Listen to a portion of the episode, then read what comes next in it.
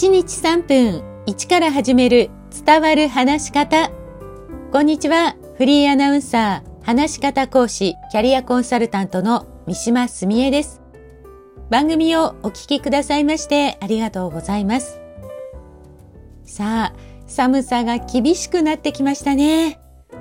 この季節になると朝お布団から出るのが辛いと思うと同時に私はあのほんわか暖かいお布団の中が幸せで大好きなんです。あ、そういえば私が子供の頃見ていたお布団の CM のフレーズに2倍2倍というのがありました。ご存知の方いらっしゃいますかね？実はこの2倍2倍話し方のトレーニングをするときにもお伝えしています。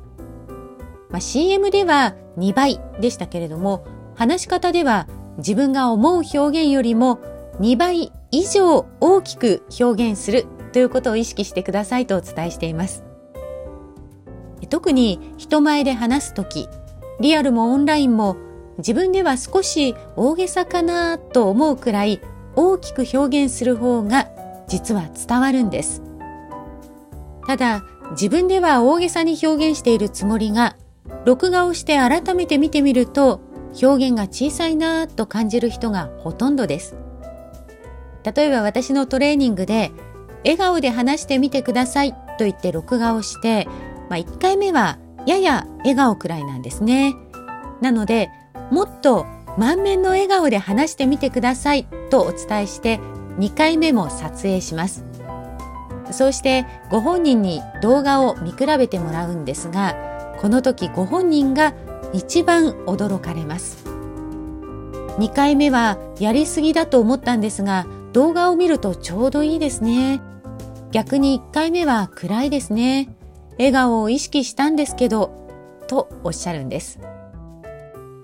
そういえば先日最終回を迎えた TBS の日曜ドラマアトムの子。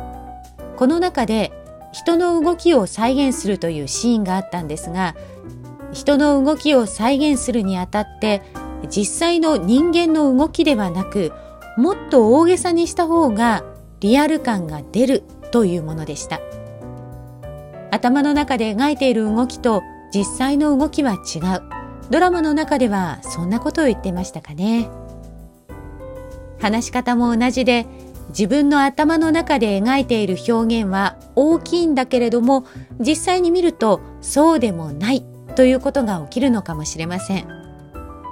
話し方の練習をするときはまずは自分が思う以上に大げさな表現を試してみてください。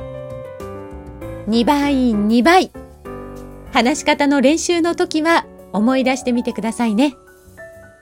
今日も最後までお聴きくださいましてありがとうございました。